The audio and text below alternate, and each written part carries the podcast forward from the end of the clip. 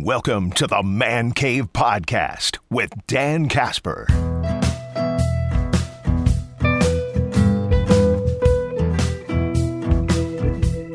What up, everybody? Welcome to this episode of the Man Cave Podcast brought to you by Hy-Vee and Toyson Ford. Dan Casper here with you, as always, for every episode of the podcast. Big thanks for tuning in. Tip of the cap to you all for tuning in to this episode of the Man Cave Podcast. I got a little grind my gears coming at you. Uh, that's going to be coming up at the, the second half of this episode. Calling out all of you complaining about the NBA All Star game. Little uh, Ray's Place who cut and didn't cut the mustard. Got a couple picks over there. That's also coming up in the uh, second uh, half of this episode.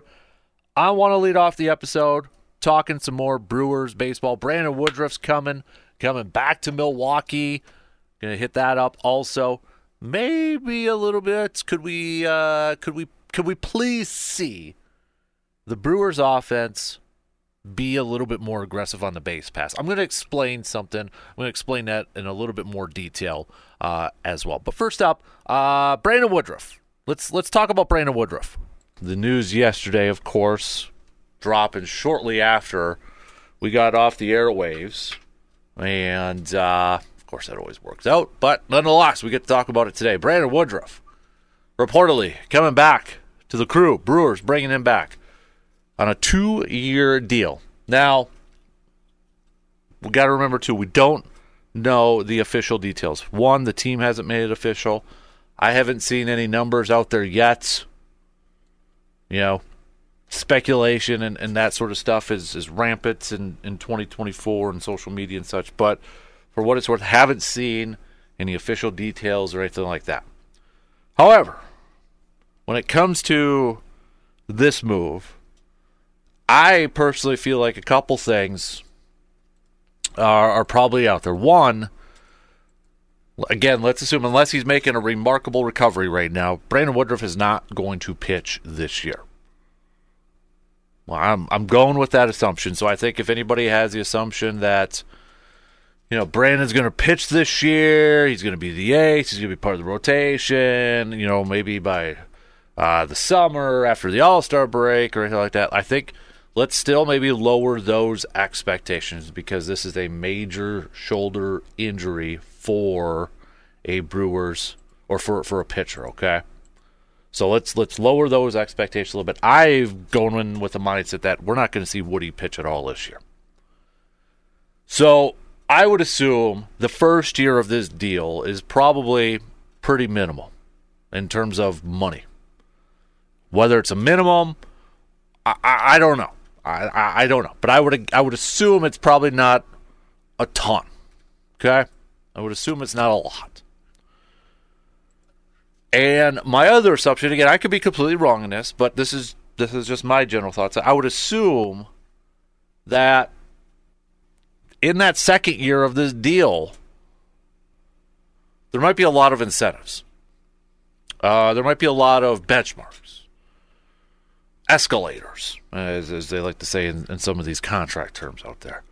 You know, just for an example, maybe it's like, hey, what do you, you pitch 100 innings uh, or 120 innings this year? You get $2 million escalator, $2 million bonus. Uh, you win 12 games, you, you get another 5 million, s- stuff like that. That would be my guess heading into the second year of this deal. But again, I could be completely wrong. Just I, I'm I'm operating under the belief again that we're not going to see Brandon Woodruff pitch at the major league level this year. And, and part of that, I mean, there's a couple reasons for that. One, again, I mean, everything we've heard, everything we've been told, we've talked about it with with Dr. Crow. This is a this is a big time injury for for a pitcher, and sometimes pitchers can't fully come back from from an injury like this. And we don't know at this point in time is is Brandon Woodruff going to be the same Brandon Woodruff? Is he going to have to transition to a little bit of a different role? We don't know. It's a big unknown at this point in time. So that's we're, we're kind of operating, you know, driving at the wheel or oper- steering the, the steering wheel and, and not really knowing where we're going right now at this point because it's kind of a wait and see approach with, with Woodruff. I mean, you hope he comes back and you hope he still can be a really good starter in this league, but we just we don't know quite yet. All that being said, you know, knowing that we're probably not going to see him this year, knowing that it's a tough injury to come from or come back from. All that being said, I'm I I really like this move. I really like this move for a few different reasons for the crew. One, by bringing him in for a couple of years, and again, shout out to, to our good buddy Brandon Berg, who you hear on Friday mornings, and he's our brewer guy, and he, and he threw out this possibility a couple weeks ago, saying, I, I like the Brewers to, you know, I'm paraphrasing, I'd like the Brewers bring him back for a couple years, for like a two year deal, and you know, knowing the first year probably not going to see him, but get him in the system and such, and guy nailed it. But I, I, that's where I one part where I like this is in the main part. You bring him in. You, you're kind of bringing him in with the expectation, and probably know, okay, we're not going to force it, we're not going to push it, and that's the other thing too. Remember, he had two shoulder injuries last year, and that's where I don't think the Brewers are going to really push it for for this year. They're going to take their time. So remember, he missed a ton of time last year dealing with a shoulder injury, and then right before the postseason starts shoulder injury pops up again. Remember that? He was supposed to be the game two starter, then all of a sudden he's done. So the fact that he had a couple of shoulder injuries last year, I think, is going to, you know, have the Brewers be a little bit more cautious with this thing, be patient with it, not force the issue, and not try to get him back out there as soon as possible. But again, with all that being said, I like it because – in that first year, you bring him in, you monitor his progression, you get them within your rehab process, you get them in that, that pitching lab that we always hear about with the Brewers. And that's the one thing, let's be honest, you know, Brewers, one thing they've kind of done a pretty decent job at has been figuring out some pitchers or, or getting some pitchers back on track or or doing a pretty solid job at developing some pitchers. So getting Brandon Woodruff back and getting him in that quote pitching lab and and and being able to monitor his progress and monitor his recovery, I think is incredibly beneficial for a team like the Crew. And I also think it's incredibly beneficial for a guy like Brandon Woodruff to hook up with a team, to work with their staff, to work with their athletic training staff, and not necessarily have to try to go out on your own and, and find your own docs and ther- uh, physical therapists and athletic trainers and such. Now you're you're you're together with the team and you're all folk you know on the same page with with everything, working together to try to get back. So I think it's beneficial for the team, but also I think it's beneficial for for Brandon Woodruff to be a part of that team and working collectively together to get back out on the field. And I feel like again without knowing the the money details, and maybe there's a simple thing like uh, it's a two year deal. And again, I'm just I'm just going to throw something out there. Maybe it's a team option for for the second year. Maybe you know after the first year of monitoring him and and watching him rehab and all that, and if they don't like where it's going or they don't see any positive stuff, maybe they opt out. I don't know. I'm just I'm throwing out possible scenarios. But you bring a guy like that back to who is widely respected in the clubhouse, widely respected within the within the organization for a lot of the moves that have been let's face it some poor PR ones in terms of fans and you know the Corbin Burnes one stunk.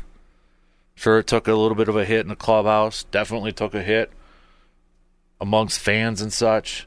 This is a nice one and I know we're not in the business and baseball's not in the business and they're not in the business of making feel good moves and and uh, we're just going to do this to make people happy. That's not the business they're in, and I don't want them to be in that type of business. But I do think it sends a positive message throughout the clubhouse. Gives a little fire, gives a little spark. Like, all right, our guy's back. The guy we've gone to battle with, the guy that has pitched a ton for us, has been a, one of our better players over the years. We're bringing him back. We may not get him this year. He's he's hurt that, but the team brought him back, and he's going to be around. I think that's that's a benefit for for this this ball club too. So I'm excited. Again, I wouldn't expect a whole lot of updates about him this year. Just let him do his thing. Let him recover. Let him rehab. Let him work at trying to, to get back. And maybe this is more of a topic of conversation heading into the next offseason or next spring training. And maybe we'll get another run with with Brandon Woodruff at that time. But I like it. Thumbs up. Not expecting anything this year, but thumbs up. Bringing him back in the organization. Christian Yelich.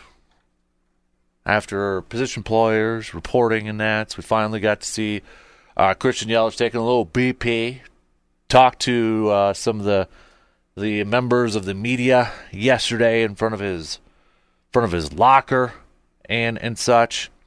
Um, couple of notes from Yelich in his media session yesterday. Did express some optimism about his uh, about his team's chances heading into this year. Kind of noted that you know everybody's always picked against them, and they've always kind of exceeded expectations and such. So, uh, also he talked about his role with the team.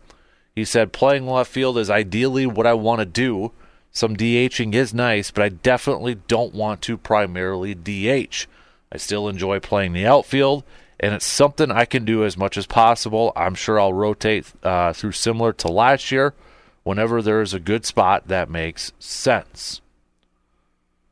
Pat Murphy also saying, I consider him our left fielder, but there is going to be ample times for him, Hoskins, Hoskins, and William Contreras to DH as well. I don't know what the number will be, but I want him in the lineup for 162 games minus whatever he needs. Uh, he also said he's looking forward to seeing Jackson. This is Christian Yelich again, back to Yelich. He's looking forward to seeing Jackson Chourio uh, suit up this spring. He said he has not seen Chourio play in person, uh, but he said, quote, uh, is obviously really talented for the organization to make a commitment like that. Talking about his uh, new deal. He's got a very bright future ahead of him, and we just have to let him play and let him be a kid and a rookie in the big leagues. Obviously, when you sign a contract like that, there are expectations and everything that comes along with that. But at the same time, you have to let him play because there will be growing pains in this league. He also went on to say, I'm one of the older guys on this team for sure, and I've been around the league for a little bit. So you try to help these guys navigate the first time or two through the league. It's difficult you can prepare for the major leagues, but the first time you're in it is the first time you find out what it's all about. It's the best league in the world for a reason. Uh, Yelich also went on to say some of the guys that we have had here and have moved on will be uh, some of the best players that the franchise has ever seen. But before they were that, they were also these young kids that were super talented that people weren't as familiar with that grew, learned at the big league level, and developed into these household names. These guys definitely have that potential. Talking about the crew's uh, younger makeup of this roster, I think is probably the proper way to to say that. So, got Yelly talking a little bit about uh, about the youngsters on on his ball club. Seems to be a little excited. You could go on on social media and such to see some of the video clips of it. The audio kind of gets a little bit hard because they're recorded on you know cell phones and such, but from some of the writers out there. But you can hear Yelich uh, kind of talk a little bit about it. But he was one too that was definitely happy about Brandon the the Brandon Woodruff news and, and coming back to uh, to to the Brewers. So. Uh, talking about projections too, since we were talking a little bit about Jackson Chourio uh, over there, and again, that's another big unknown. How he's going to turn out, what to expect from him this year and such. But if you are one that likes to kind of look at fan graphs or maybe some predictions or some projections and such, and that's what MLB has been doing right now. And a lot, and almost every league does it as they prepare to to open up, you know, their season and such get a little conversation going, some arguing. I don't, I don't want to say arguing points, but little debate points and and that sort of stuff. But one of the latest ones out there from MLB.com in terms of predicting and projections stolen bases. Stolen bases and stolen and this is something I think, you know, starting from last year and even going into this year, Brewers fans would like to see the players be a little bit more aggressive on the base paths and maybe steal some more bases, really utilize the speed of their, their younger players and even throw in a Yelich uh, over there. Really trying to be aggressive on those base paths, stealing more than maybe we've seen in years prior. You've got the, the banning of the shift and, and taking advantage of that, utilizing the speed with their with their young guys of Sal Frelick and Garrett Mitchell and Joey Wiemer, maybe even Jackson Chourio. So Brewers fans have wanted to see that. They're, they've been talking about it. Well, you're not the only ones that are that are kind of talking about that. MLB.com, then their latest predictions, predicting this year's stolen base leader. Now they've got their top five, and I'll tell you right now, no Brewer player is in the top five. Okay. However, they've got their next five of dark horse candidates. And the first two are Milwaukee Brewers players. Number one, Jackson Chourio. As they note, one of the fastest players on Major League Baseball's pipelines list of baseball's top 100 prospects, Chourio has a good chance to make his big league debut on opening day this year after signing an eight year, $82 million contract. And that means Chourio, who turns 20 in March, will have ample opportunities to show off his wheels in the majors after swiping 44 bases over 128 games in the minors a year ago. So their number one dark horse candidate, Jackson Chourio. So who's number two? Brice Turang. Brice Turang. Turang's 218, 285, 300 line in 448 plate appearances as a rookie last year is both a worrying sign and an encouraging one when it comes to his 2024 outlook for steals. On one hand, if that level of production continues, Turang probably will lose playing time and not get the chance to pile up uh, steals. On the other hand, going 26 for 30 despite a sub 600 OPS suggests that even a modest improvement at the plate could have Brice Turang in his 96th percentile sprint speed running uh, wild. The 24 year old was a first round draft pick and a touted prospect who owns a 365 on base percentage in extensive time at AAA. So, such a step forward is not out of the question. Speed. As Mickey and Rocky 2 would tell Sylvester Stallone or tell Rocky Balboa, you know, when he's chasing a chicken, getting ready to chase a chicken, got to get speed. Speed is what we need. Greasy, fast speed, right? Brewers have speed. Are they going to use it? Are they going to take advantage? We talk about speed in the defense and covering a lot of ground in that outfield, covering out some, some ground in the infield. Are they going to use that speed now on the offensive side of things? They've brought in Rhys Hoskins. They brought in a bat assuming that they're still going to bring in Gary Sanchez and such. We'll see. But maybe trying to solidify that lineup with a little bit more power. Are they now going to utilize that speed and be aggressive on the base pass? You got an older manager making his, you know, he's been an interim manager at the major league level with the Padres for a hot minute, long time co- college coach, long time bench coach. But a little bit more of an, uh, I mean, he is an older manager. Is he going to bring maybe a little bit more of an old school mentality, and going to be aggressive on the base paths. I hope so. You got all that young speed out there. I really hope that we see this this team and knowing how young they are and a little inexperienced, maybe the way to manufacture some more runs, to be aggressive. And and I think the the part two here is you bring in a guy like Rhys Hoskins, assuming that you know he's going to be able to provide the pop and the power over there. You get one of those table setters on, you get one of those speed guys out there. Puts a little bit more pressure on that pitcher, knowing that you've got a guy with a decent bat up at that up at the plate there too. So I hope we see this Brewers team be uber aggressive and stealing some bases this year. Take advantage of that speed. Let's take a quick break. And coming up next, who cut and didn't cut the mustard. And I'm grinding my gears about everybody complaining about the NBA All Star game. That's coming up after these quick words.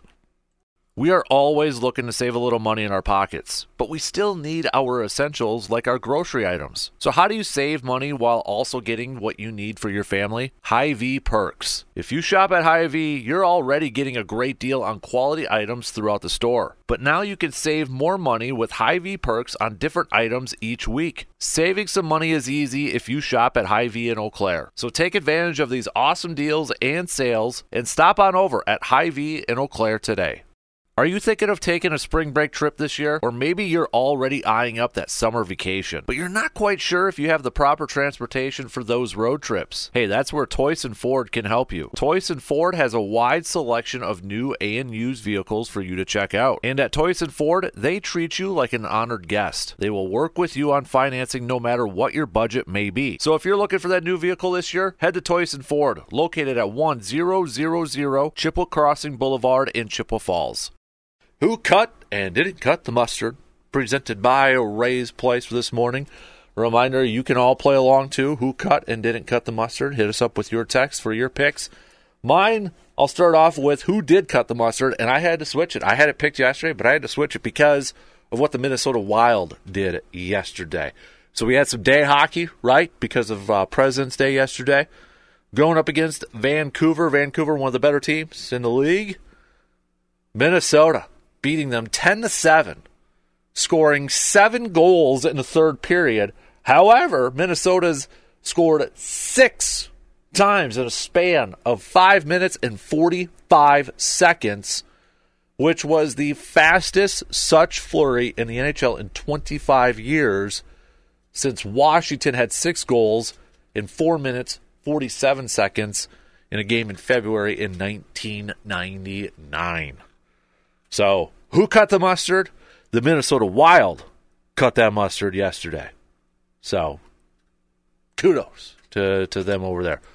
Who didn't cut the mustard? I'm going with Rick Pitino. Now, Rick Pitino, a couple days ago, after a loss to Seton Hall, Rick Pitino kind of venting a little bit. He went on a little bit of a tirade in his post game availability. Uh, he criticized everything from his team's facilities to his players and declaring that his first season with St. John's was, quote, the most unenjoyable experience of my lifetime. Also went on to say, quote, do we have, I'll, I got to clear out some of these words, crappy facilities? Yes, we do. Having crappy facilities has nothing to do with not guarding. He called out players by name, saying, Look, Joel uh, Soriano's slow laterally. He's not fast on the court. Chris Ledlum is slow lateral, laterally. Sean Conway's slow laterally. Brady, physically weak. Drissa, slow laterally. Went on to say, too, quote, lost this season the way we recruited. The players don't align with how he coaches. It's a good group. They try hard, but they're just not very tough. I followed it up yesterday. Didn't uh, he stand by his, his critiques? So you know, maybe a little bit of time to kind of cool down and and all that. Nope. He went on uh, speaking to Newsday yesterday that he quote truly wasn't ripping anybody saying I was pointing out exactly in a monotone voice why we lost. I'm not always calm, and certainly not when I rip someone. I was not ripping anybody. I sometimes want my players to hear my words and read my words. That was my intention. I was asked the question, why do you blow second half leads? And I can tell you sometimes it's missed free throws at the end of the game and opponents make free throws. Sometimes it's a turnover. Sometimes it's a bad shot selection that also leads to runouts. It's not the same reason every time, but it's the same reason every time uh, of, of why you foul. You foul because you take a bad shot, you get caught in a bad situation defensively, and you're not overly quick laterally. So, when you go to defend the basket, rather than beat them to the spot, you foul. That's what I was trying to point out. I'm fine with what I said. You shouldn't be, Rick. You shouldn't be. It's not saying I agree with it, not saying um, you know I'm I'm in favor of it, but times have changed in college sports. Little thing called transfer portal and NILs and all that sort of stuff, but you kind of have to manage players a little bit differently. Kind of have to manage personalities a little bit differently. So again, I'm not saying I agree with it. I'm not saying I'm against tough love and, and all that, but given how today's today's college world is, and kind of going out there and with some of the comments that, that you said out with those players, players are going to remember that. Potentially future players are, are going to remember that too. Again, not saying whether I agree with that mindset or not, but I think it's kind of evident in a lot of cases right now. Maybe the old school mentality doesn't always work. And just kind of going out there and criticizing facilities and, and players. I mean, you were the one who recruited these players. Dude, you were the one. You were the one that took this job. If you didn't like the facilities, you were the one who took this job. You were the one who recruited a lot of these players. Lost this season the way we recruited is exact is the phrase you said. You got nobody else to blame but yourself, coach. Nobody else to blame. It is time for a little grind my gears. It is a grind my gears day. So, yesterday,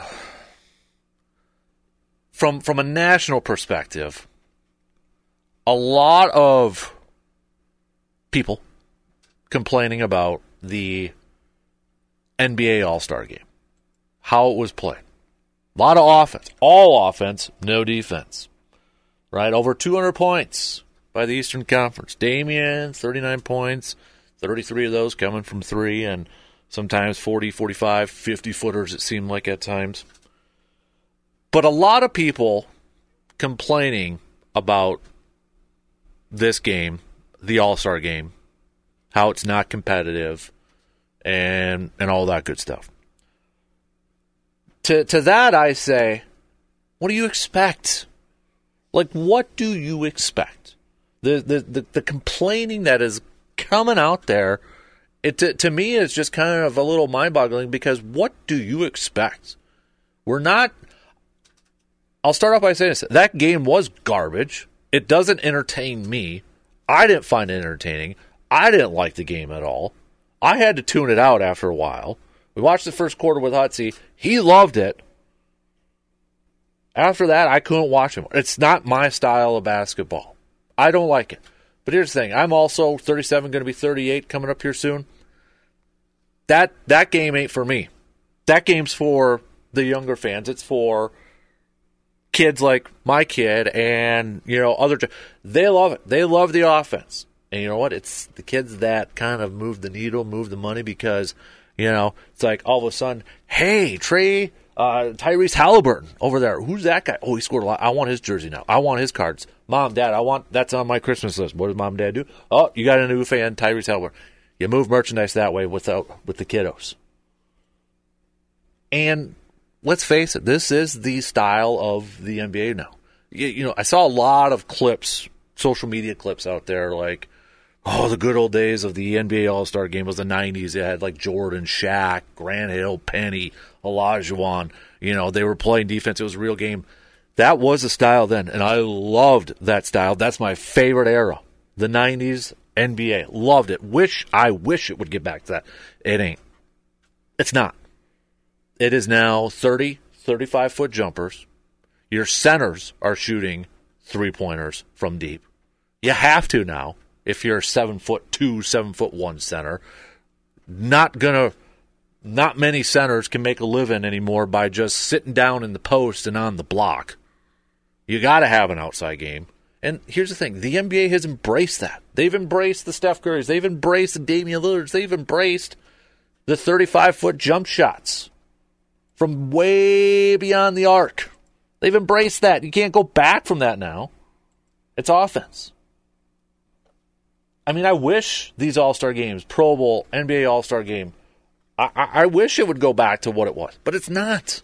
And if you're not going to accept that, if you're not going to realize that, then you're going to complain every single year. I'm sure Adam Silver would love it to be a little bit more competitive. But here's the other thing, too.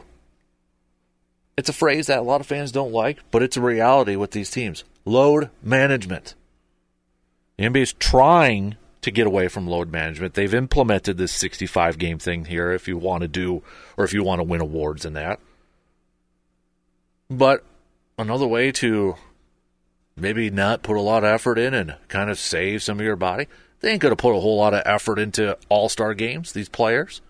And I guarantee you, their franchises, their teams don't want their players to play hard in a meaningless game. And that's the only thing. Like these all star games, they're meaningless. Who cares uh, with the effort level? It doesn't, it's not for me, but I don't really care about it. But the guys aren't, these players aren't going to play hard. You got a little thing out there that's load management now. Teams don't want them playing hard. These players aren't going to play hard for a game that doesn't matter to them anymore. And back then, All Star games, like when I was a kid in the 90s, I loved them. I loved the Pro Bowl. I loved the NBA All Star game. I loved it all. Why? Because a lot of the times, that was my only time that I could see some of these other players play. It was the only time that I could see unless it was a postseason game. But it was a, the first time, or maybe one of the few times, that I could see some of these other players in action. It's 2024. We're in a world of streaming. We're in a world of social media, the internet now. Now you can see your favorite players, or you can see some certain players all the time if you wanted to. And back then, you didn't have super teams. You didn't have all stars or superstars pairing up on teams. And this was kind of the first time when when it would be an All Star game. It's like, all right, we got Shaq and Jordan and Penny on the same team. It, it wasn't a thing. Now it's like hey, some of these teams are already All Star teams because they've got their you know two superstars, three All Stars, whatever it may be. It's a thing now. But we we see these players all the time, whereas back in you know '90s or the '80s and such, you didn't see them often, and really, you didn't see superstars on the same team like you do in today's game. So it kind of loses a little bit of shine with, with that way. So everybody, you know, adults kind of upset about and and just going bananas about the All Star game and and saying it's garbage and they they they, they got to change it up and they got to change something on there. My question would be, what did you expect? This is the style of, of, of the NBA. I don't like it, but it is what it is right now, and I'm not going to get all hung up and annoyed and, and frustrated because of the style. It is what it is right now. The NBA, I mean, they that's just, you know, when you look at golf, and Tiger came on the scene and just started dominating and changed the game. You had golf courses trying to tiger proof courses or, or, you know, make them longer and all that. And, and, you know, baseball, they've altered some rules here. Football, they've altered some rules to, you know, try to even it out. Basketball really hasn't done anything. It wasn't that long ago. There was a conversation out there hey, should they have a four point shot? Well, crying out loud, maybe some of these three pointers now should be two pointers and they should extend the three point line. Wasn't that long ago? There's like, hey, should there be certain pot spots in the court where it's four points, five points? The range for some of these guys now, that's nothing. And they've let it go so far. You you can't go backwards. You can't. The game now is transition. It's high scoring. It's shooting early in the in the shot clock it's having an outside game. Once in a while, you still see a little in and out, inside out. But those 80s and 90s days are gone right now. The NBA's embraced it. Can't go back from it. Everybody wants to shoot the rock from, from the logo now. It is what it is at this point. I'm not going to get too bent out of shape about it. And I think a lot of people, adults who get a little bent out of shape from from it, again, I'll ask, what did you expect? I can't remember who it was, but somebody a few years ago told me because I was one of those that I was just like, oh, Pro Bowl's garbage. Like, what are we still doing? They they got to do something different.